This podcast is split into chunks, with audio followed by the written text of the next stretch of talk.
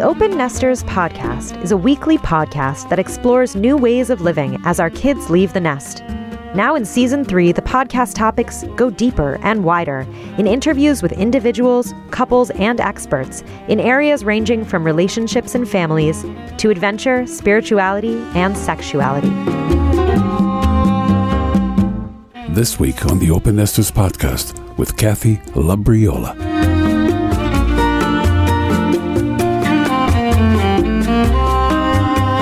One of my friends purchased this book for me of polyamorous elders because it's not a common topic. And Kathy Labriola shed so much light on the idea of how we age in beautiful, open, loving relationships. So let's hear it right away from Kathy Labriola. Welcome to the Open Nesters podcast, Kathy Labriola, the author of Polyamorous Elders. How are you today? I'm doing great. A beautiful day here in Berkeley, California, where I am. Wonderful. I'm I'm so excited to talk to you about your book, your recent book called Polyamorous Elders: Aging in Open Relationships, because on the Open Nesters podcast, some of what we discuss is really this idea of how we open more in love, in sexuality, and some and some people who are our audience remain monogamous. This is not an intention for us to convince anyone, rather to shed some light on the topic of aging with all kinds of relationship styles and and I know you've been in a polyamorous relationship yourself for 50 years. So you've been coaching th- as a therapist for people for how long yourself? Uh, I've been in private practice as a counselor, nurse, and hypnotherapist for 30 years. I had a uh, approximately 20 year career before that as an intensive care unit nurse and uh, a nurse also working with people with HIV and AIDS. Wow, such a broad perspective to come from. Thank you. So, so I guess just to start us off, what made you, you know, write the book about polyelders and why you, why are you working so much in the, in this field in therapy as well? Well, I work with clients of all ages, and I currently have clients who are aged 18 to 84. So it's kind of a broad range of people that I work with. But uh, I wanted to, I was inspired to write this book, mainly the way I've been inspired to write each of my previous books, which is I'm not a writer and I don't have any, you know, ego involvement in writing books. Uh, I just wait and wait and wait for someone else to write the books that I want to read. And then I get pissed off enough and I say, well, I guess I'm going to have to write it myself. And that was the genesis of each of my four books, uh, including this one, because I'm just so frustrated by there being like really no scholarship out there at all about uh, elders who are in polyamorous relationships. And I have so many older poly clients who have been doing polyamory for 20, 30, 40, 50 years or even more. Uh, and they also are frustrated. They do not see their lives reflected anywhere in the media. And I hear complaints all the time about, well, whenever you see something on TV or in a newspaper or online about polyamory, there, it's always about, you know, uh, glamorous, affluent young people who have been doing polyamory for a year or two years or three years and who really don't have much of a clue what they're doing or what they're talking about. Uh, and you never see people in our age group uh, in in any of these media portrayals. Uh, in addition to that, you know, when I was a young person, being poly, uh, although at the time the term polyamory would not be invented for like 25 years more, but we just used to call it ethical non monogamy or open relationships, and we still do use those terms, but uh, the term polyamory seems to have taken over somewhat. And in the recent years, this consensual non monogamy is a more sort of generic term used by scholars and researchers, academics, because it's so sort of value neutral and so specific. It means any kind of relationship that is not strictly monogamous, that is consensual and uh, out in the open in terms of being non-monogamous. So uh, that term consensual non-monogamy seems to be starting to gain some traction. But in any case, what I meant to say was uh, when I was a very young person in my late teens, early 20s, and even up into my 30s doing polyamory of some sort, I was frustrated that I never saw anybody over 30 doing it. And I that made me wonder two things. Number one, who's going to give me advice? Who's already solved some of these problems so that I don't have to keep reinventing the wheel? and number two, uh, does that mean polyamory or open relationships are not sustainable? The fact that the only people I see doing it are like 22, 23, 24 years old. Does that mean people just try this experimentally for a year or two and then give up and go back to monogamy uh, and more traditional relationships? Uh, it's hard when you don't have any role models and you don't have any you can't visualize this being a lifelong thing because you don't see anyone else who's been doing it for more than a couple of years. Uh, and as i said you don't have anyone to advise you help you solve problems. Uh, you know in those days uh, it was long before the invention of the internet which i know a lot of people listening to your podcast will probably think I'm out of my mind. Uh, uh, anyone under 60 can't seem to remember or imagine that there ever was a time when the internet didn't exist. But you could not Google polyamory. you could not Google jealousy management. You know, you could not you know, find classes or therapists or uh, books or articles. There, there just none of that existed. Uh, there were no poly-friendly therapists. There were no books, articles, anything on uh, on any kind of open relationships. I used to mail out little zines and pamphlets that I wrote up about various aspects of open relationships just because there was absolutely nothing about it. So uh, it, it, was very difficult for those of us in those days. We used to say, we're just making this shit up as we go along. I'm sure. I mean, it, this is so resonant I believed for you to have it in your heart to get this message out. And you've researched this. So how long did this take you, this book? I mean, this really is a work of a lot of beautiful research and case studies. Hello. Oh, you're so kind. Thank you for your very kind words. Uh, it, it took about three years to write this book, mainly because of the interview. I did lots and lots of interviews of people that I knew through the poly community, people I recruited through e- sending out emails to different groups in different parts of the country, uh, and some to Australia and the UK and other places where I had some contacts.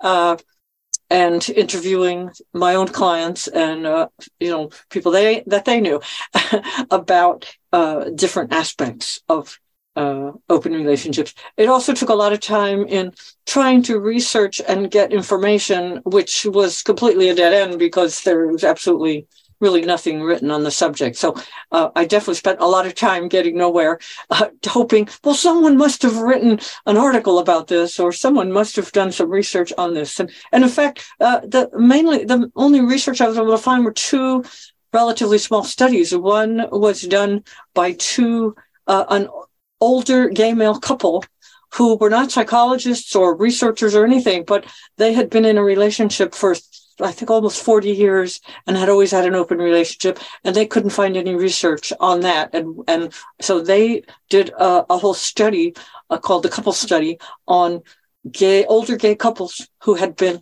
uh, in an open relationship for, I think, uh, I think their minimum was like 15 years or more, but some of their uh, people in their study were in a relationship for over 40 years, uh, and on what that was all about and what that was like. And there was one other uh, study done uh, by Jim Fleckenstein, and uh, a researcher uh, who's also very wonderful. Active. He's on our podcast. He, we interviewed Jim early in the in our first season, oh, yeah. so people can listen back. Thanks for remembering and recalling that we loved listening and talking to the wise Jim.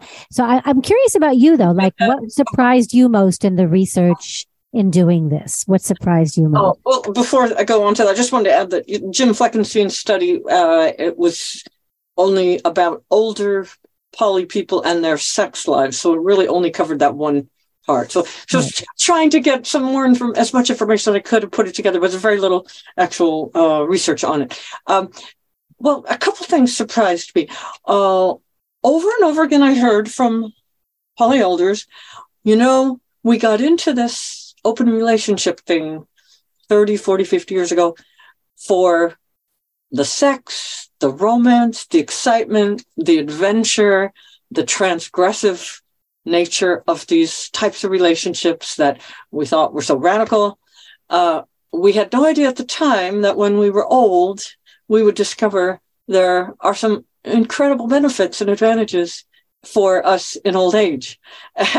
and uh, those benefits boil down to their essence of having more people in the polycule or in your life tends to translate into more resources, more resources in terms of if you're ill, disabled, uh, need help, can't drive any longer, uh, you have more people that can help take care of you or take care, help you take care of a partner, help you take care of a, an elderly relative that needs care.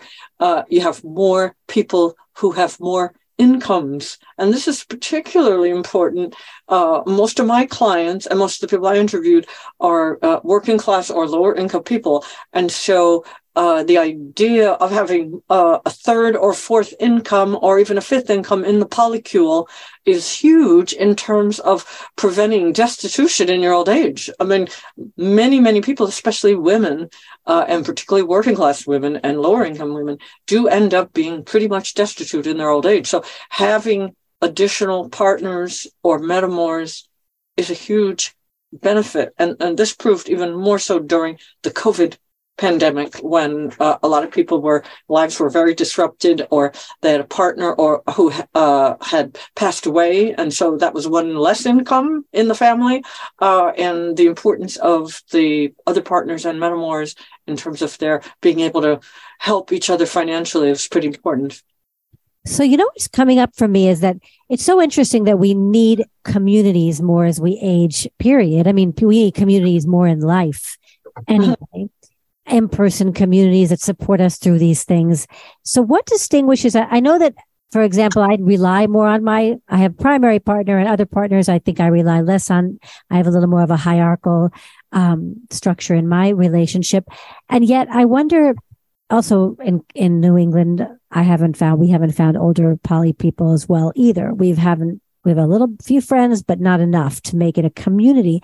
I do feel like the support part of partnership is what's so interesting because so is it because they're not having the romance or sex anymore or that we're balancing all of it plus the needs and the caring like you've written in this book so beautifully of how to just address what our needs are? It seems like the conscious communication and the and the and the love and support that's showing up is the key. And so almost like it's what we need anyway. Why are we having to call it poly is actually what I'm trying to get at. uh, yes, that you're, you're, asking several questions here at once. I, I, may not remember quite all of them. You have to remind me or cue, or, you know, prompt me with a, a, few if I don't remember them all. But uh, a lot of questions embedded in what you're asking. Yeah, uh, what comes up for well, you? Definitely uh, it's not that there's not the sex and romance anymore. There definitely is. For most okay. the elders, sex and romance are still pretty important in their lives. Uh, I did talk to a few people who had uh, become celibate or just did not feel well enough to have sex, or you know, and just you know that was not an important part of their lives anymore for any number of reasons. Uh, but most poly elders are continuing to have a, a pretty happy, robust, satisfying sex life, even if they have to make some adjustments and adaptations due to uh, you know medical problems and, and physical changes that uh, change uh, the way we the way we do sex. or, stay on that. Stay on that for a minute. Why? How are polygeezers having sex, and and are they having as much sex? Let's stay with that for a little while because we we do have a few a few other interviews on that but if someone who hasn't heard that it is amazing how we can adapt our bodies as we age to the more slowing sensual ways we can be and show up with a deeper sense of self love and sexuality. I'm certainly not diminishing that. So do you actually work with people to help them with that as well with their sexuality part too? Yes it's really really interesting because the, the being polyamorous uh, is very eye opening for a lot of people around sex because uh, I work a, a, lot of the poly elders I interviewed have been in very long term marriages or uh, cohabiting uh, domestic partnerships. Uh, and also have longer, you know, very long term outside relationships, whether primary or secondary outside relationships, as well as the person they live with. Uh, but uh, a, a number of people also are are have been poly for many years and are in a long term couple, but now are adding a new relationship. And what's so eye opening about sex in that situation is that you're coming to that new person as the sexual being you are now at 60, 65, or 70. Whereas the person you've been living with or married to for 30, 40 years or more, that person you became sexually involved as a very young person, you had a very different set of expectations around sex. And I've talked, I talked, interviewed many people who said, you know, having had a new partner, you come to that person saying, well, here's what I can and can't do sexually. Here's what I really like and want sexually. Uh, what do you want and what is your repertoire sexually. No, uh, no. isn't that refreshing? You know, like, yay! Yeah. We can have Whereas, well, and so many of those people said, well, then I went back to my long term husband, wife, spouse, partner and said, wow, you know, if I was just meeting you today and getting sexually involved with you today, I'd be so grateful for whatever we could do sexually. I wouldn't be thinking, oh, wasn't it great when we were 24 and we first got together and we could fuck all night and we could do this and this and this, you know? We'd be more like, well, we're starting from where we are now as opposed to having any nostalgia for something that you know maybe back in the old days when we had sex every day you know or sex twice a day or has had threesomes with all these people or you know that's really maybe not where we're at right now. So there's no reason to be like nostalgic or think oh gee that's a shame we can't do all that. We, we can do all these other things and why not? Like we should appreciate that and enjoy it. So uh so I love I, it. I love this. I love it. And and then I think it's the same for romance. I mean, I didn't mean to diminish that at all. I was just curious how you would respond because I think it's all of it and it's beyond what we can sometimes know. And romance too, when you have that new spark, you can bring that new romantic energy back into a relationship that keeps us very vital. I don't, I, I've, you know, I'm, I'm becoming this, you know, pro ageist because what are we talking about when we say, oh, it keeps me young? Everybody says, oh, sex keeps you young. That's not the point. The point is it keeps you vital and we should age and enjoy it. And so, ro- and romance is a part of that.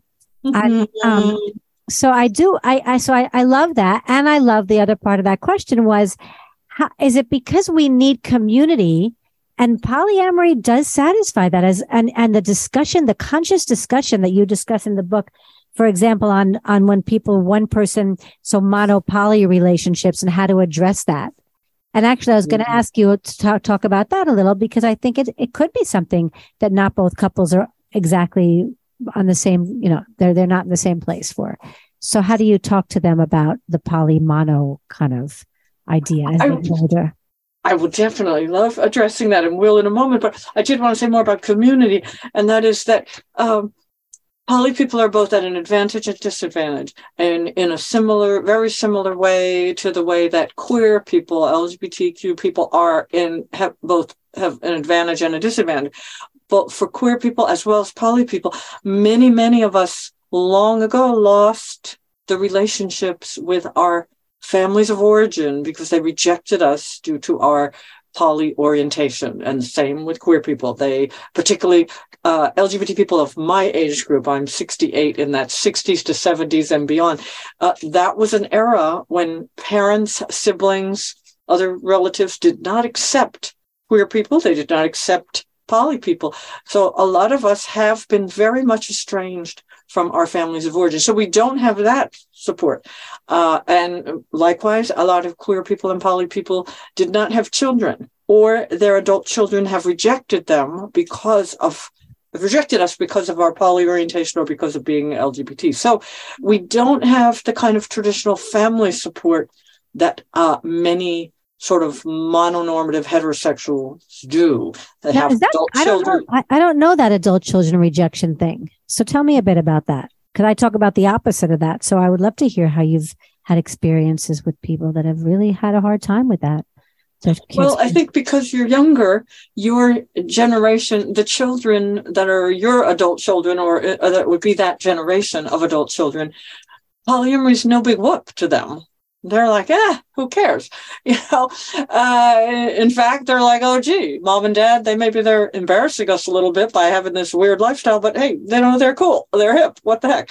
Whereas my generation, the adult children were terrified there would be a negative influence on their children, the grandchildren. Uh, many people in my generation, the grandchildren were kept from them, or there was very much restricted what kind of relationship they were allowed to have with the grandchildren. The grandchildren were not allowed to come to their home where there was a triad or quad living openly as a family. So uh, it's mostly the adult ch- children are not comfortable with their children being around polyamory, or they just are too lazy to want to have to try to explain to their kids what this means, or they're uncomfortable with it, so they don't want to explain it and have to try to, uh, you know, kind of make it work. So uh, again, not certainly not true of all, you know, of all poly people of my age group, but there are a lot of poly people in my age group that were rejected and are estranged from their adult children. So those children and grandchildren are not available to them to help take care of them in their old age. Uh, and obviously, the reality is, even the totally straight people, you know, who've had a very traditional life, you know, their kids aren't taking care of them either.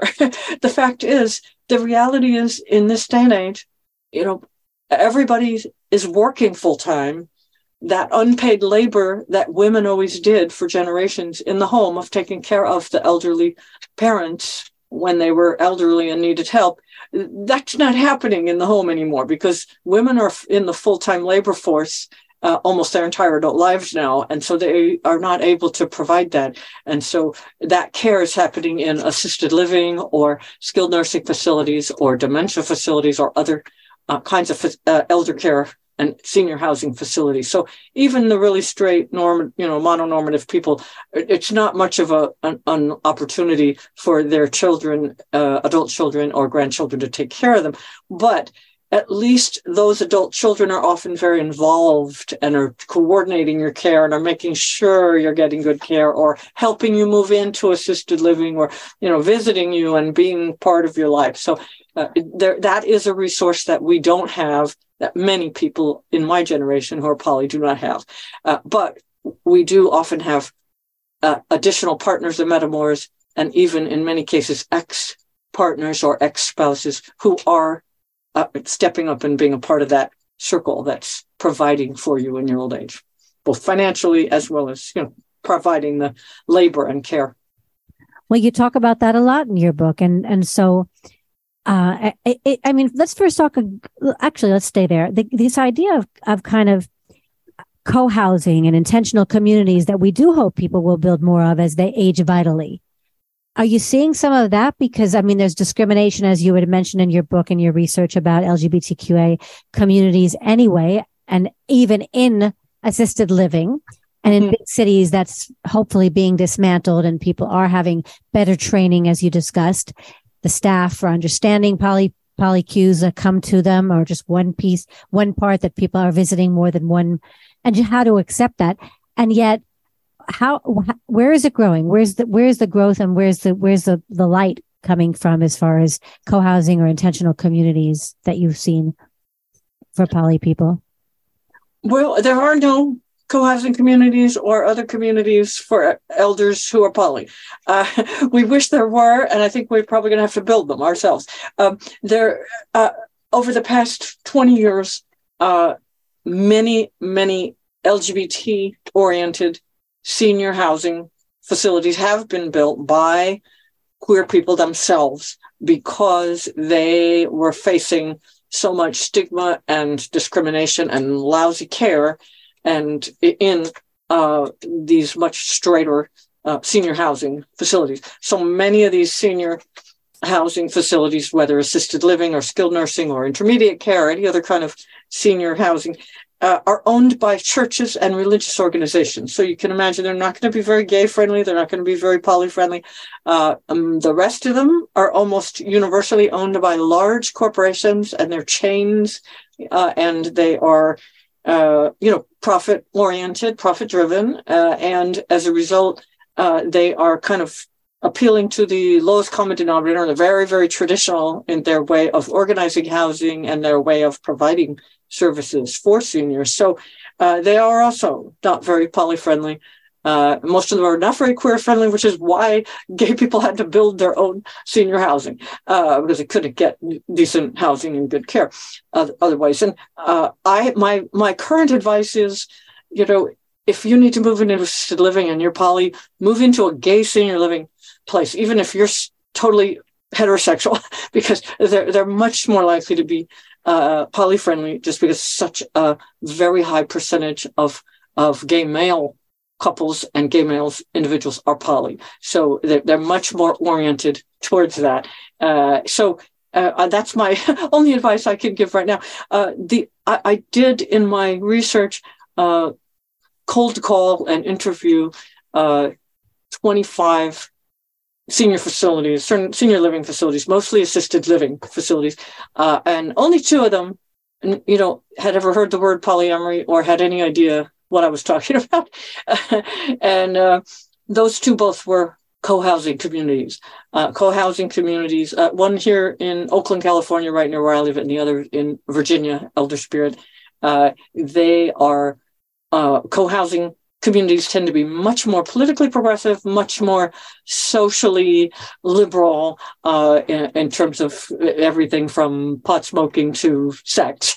and so uh, much more likely to be very accepting. Uh, those two co-housing communities that had heard of polyamory and knew something about it said that they each in their communities would happily welcome and embrace any poly individual couple or family that wanted to move in there, but that to now, so far, they did not have any uh, poly people living in their community.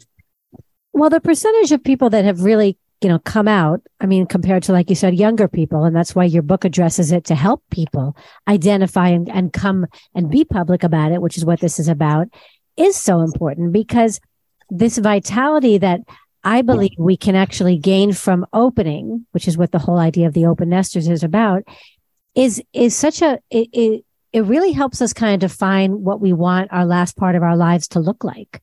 And so you you write about that in the book as well. Um, you know, this this kind of creating new life post career and post kids at the mm-hmm. end of the book. And so, I mean, did you did you end up speaking with some couples that really you saw that how they're and you mentioned this in the book the conscious communication the fact that they've had to define their life work their their lives in general a little more consciously helps them also write that script going forward like what they would like it to look like what they want to do.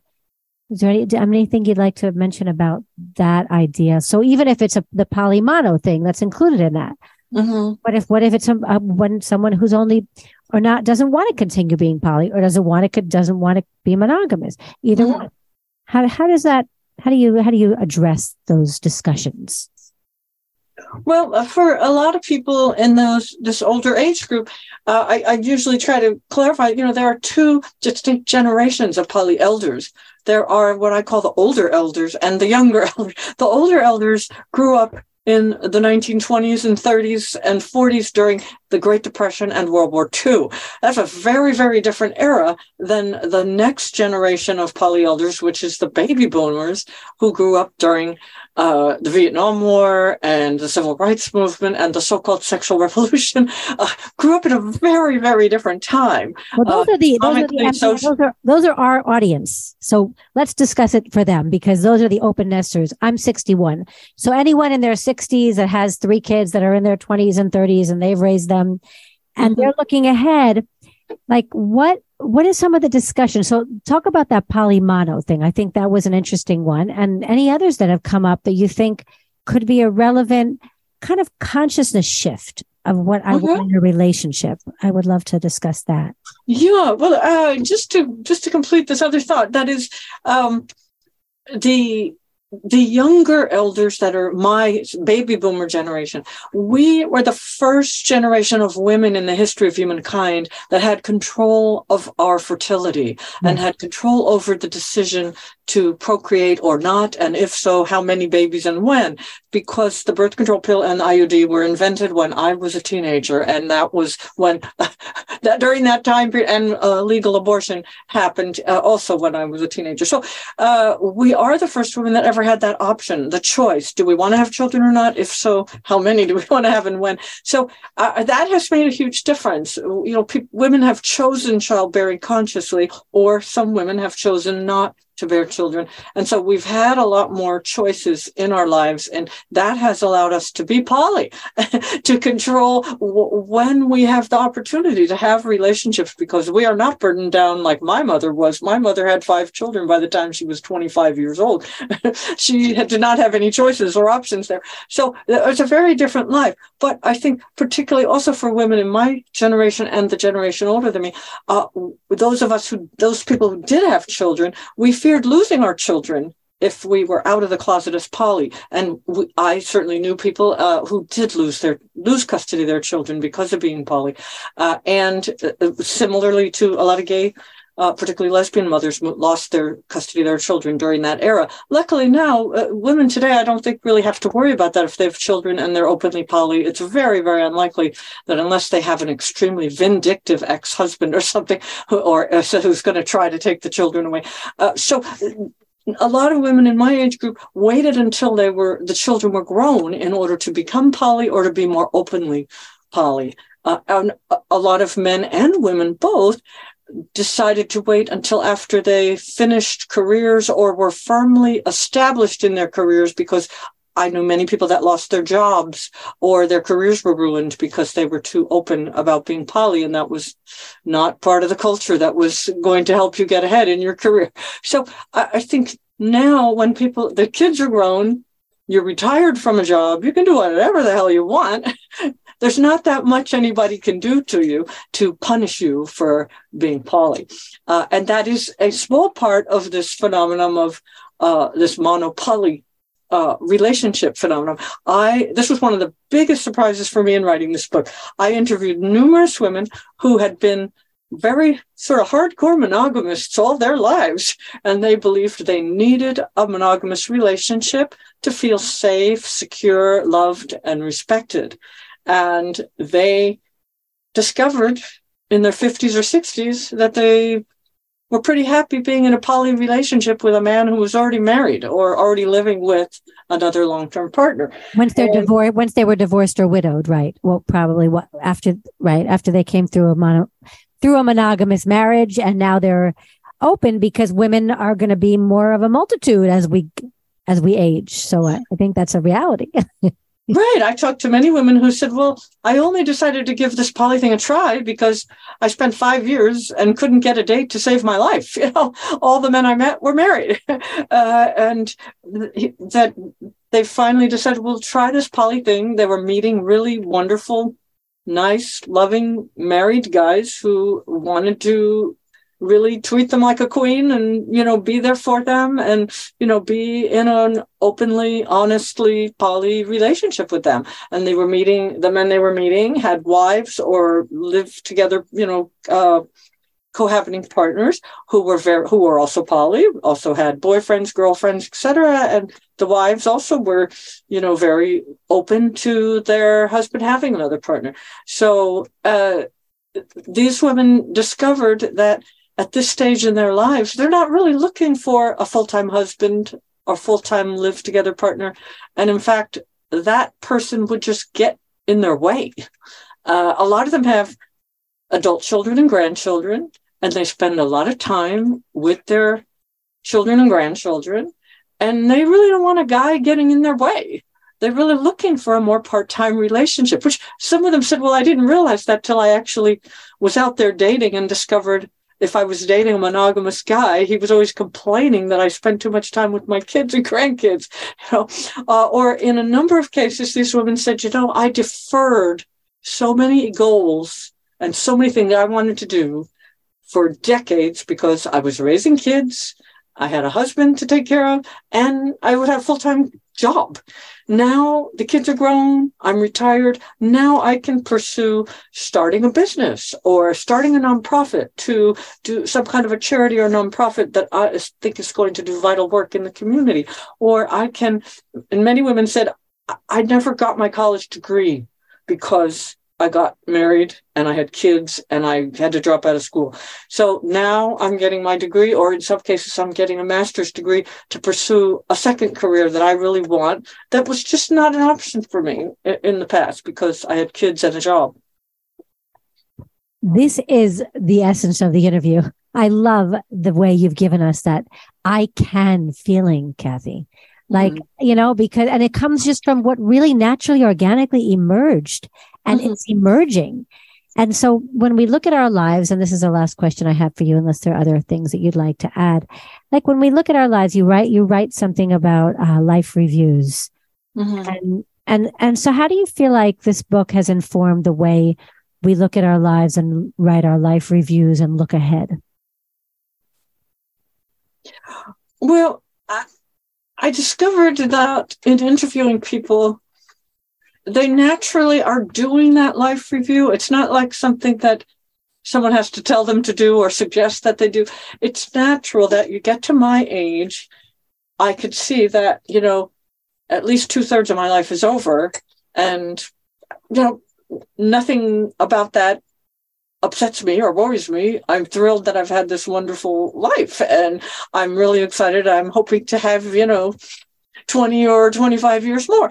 Uh, but it's natural when you get two thirds or three quarters of the way through your life that you have a lot more to look back on than what's coming ahead. So it's natural that we're trying to make sense of our lives.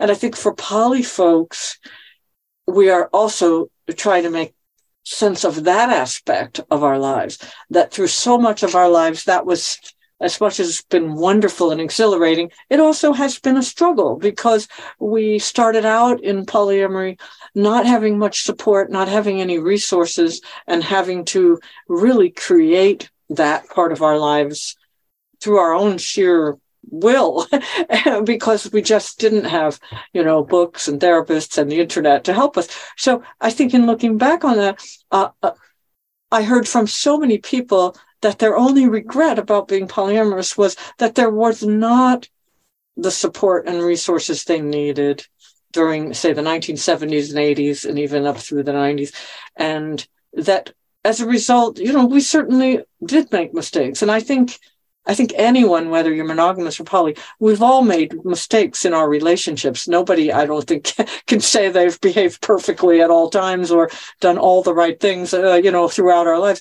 But uh, the people I talked to said they would have been able to do better uh, if they had had more resources. That they regret that there were times when they did not manage their relationships well and they may have hurt someone they really loved or someone that they really loved really hurt them just because they didn't have those didn't have that kind of support and help and we recently had uh, uh, Jessica Fern from the book Polysecure, which also so many beautiful books out there that have been. Written. Oh, she's yeah, that's a great book. Yeah, was she talking about the workbook, the new workbook? Yeah, well, she's talking about her book in general, and we had a oh. conversation.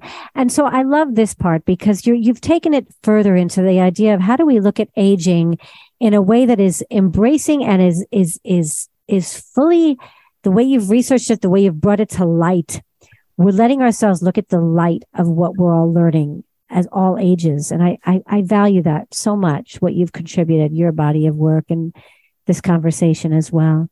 Is there anything else that you feel like you'd like to add to the, well, before we close up and then you're going to give everybody how to reach you? Um, I would just reiterate that, you know, now that so many resources exist, you know, take advantage of those resources.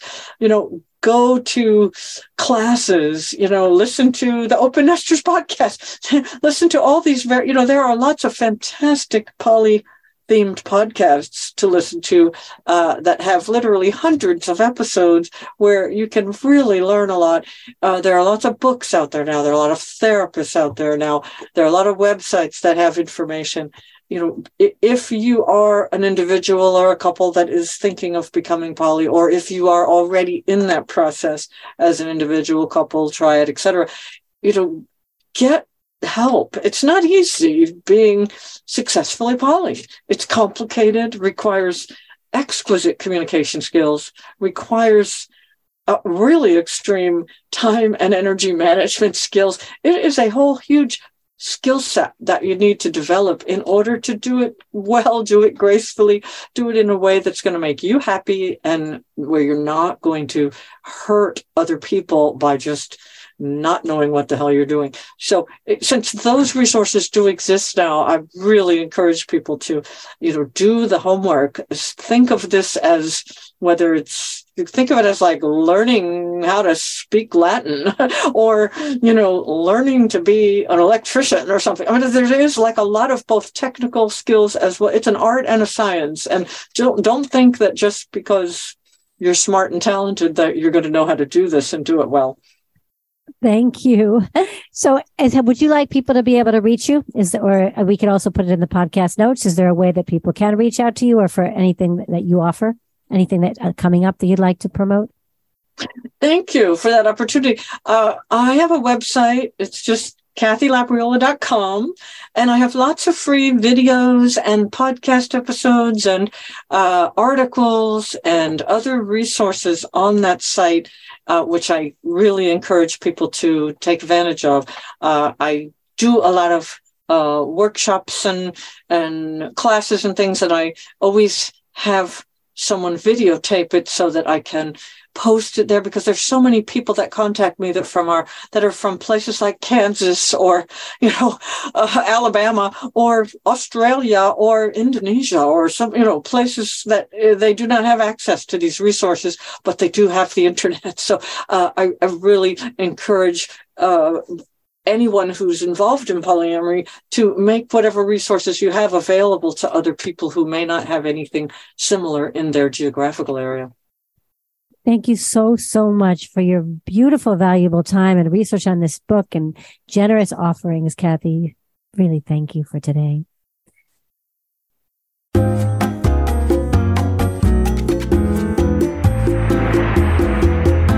Tessa, anyone that is involved in poly, that is uh, in a poly amorous relationship, uh, can benefit from this uh, particular interview, and I like to refer to it more as a being in a poly relationship rather than doing poly.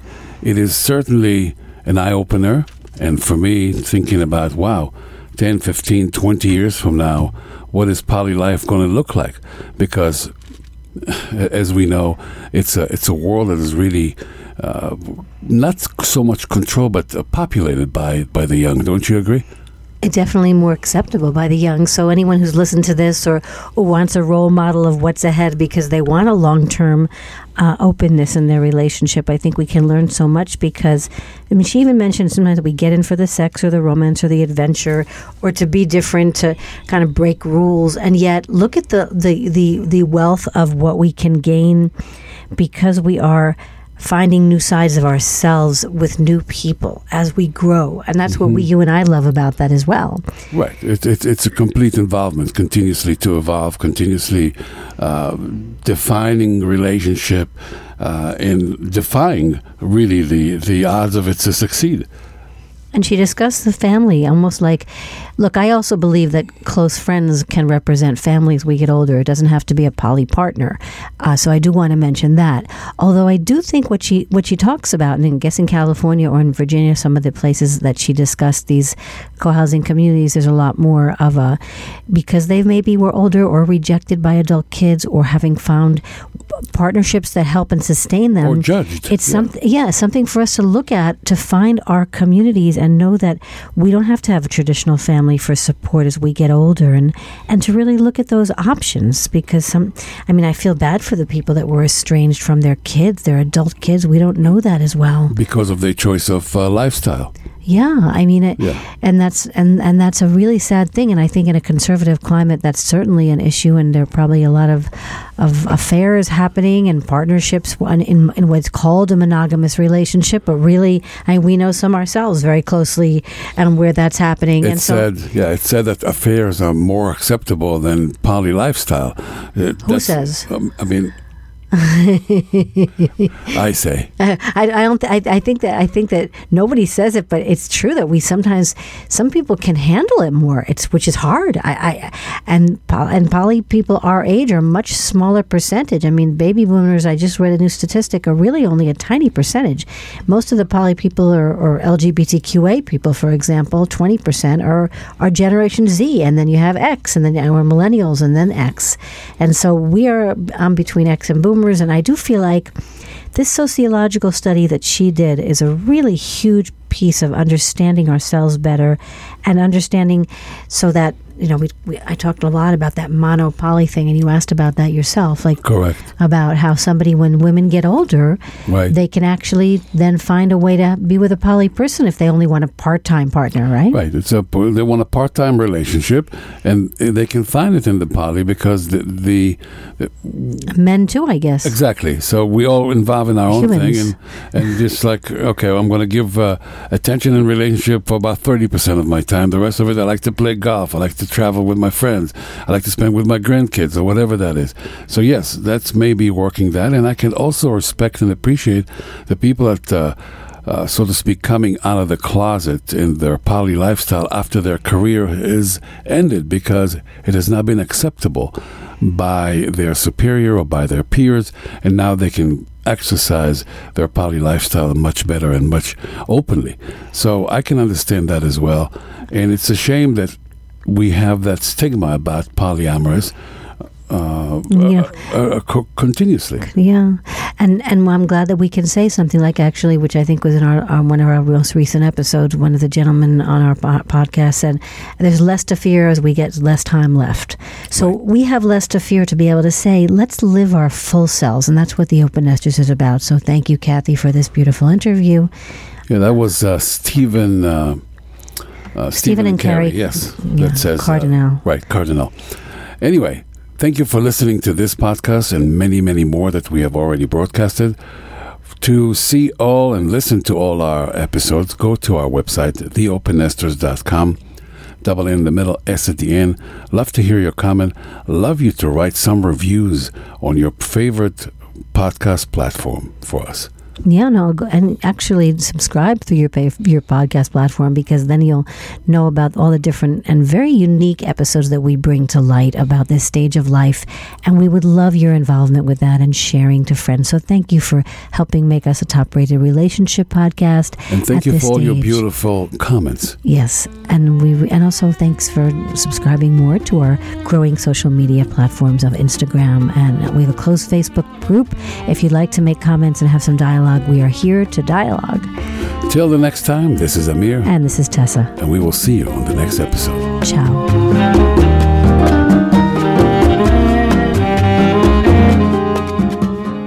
You have been listening to the Open Nesters Podcast, a production of Kiwi Publishing and Media. Executive producer Tessa Crone. Music by Yoni Avi Patat. Audio engineering by Lucid Sound. Web design and blogs PJ Ewing.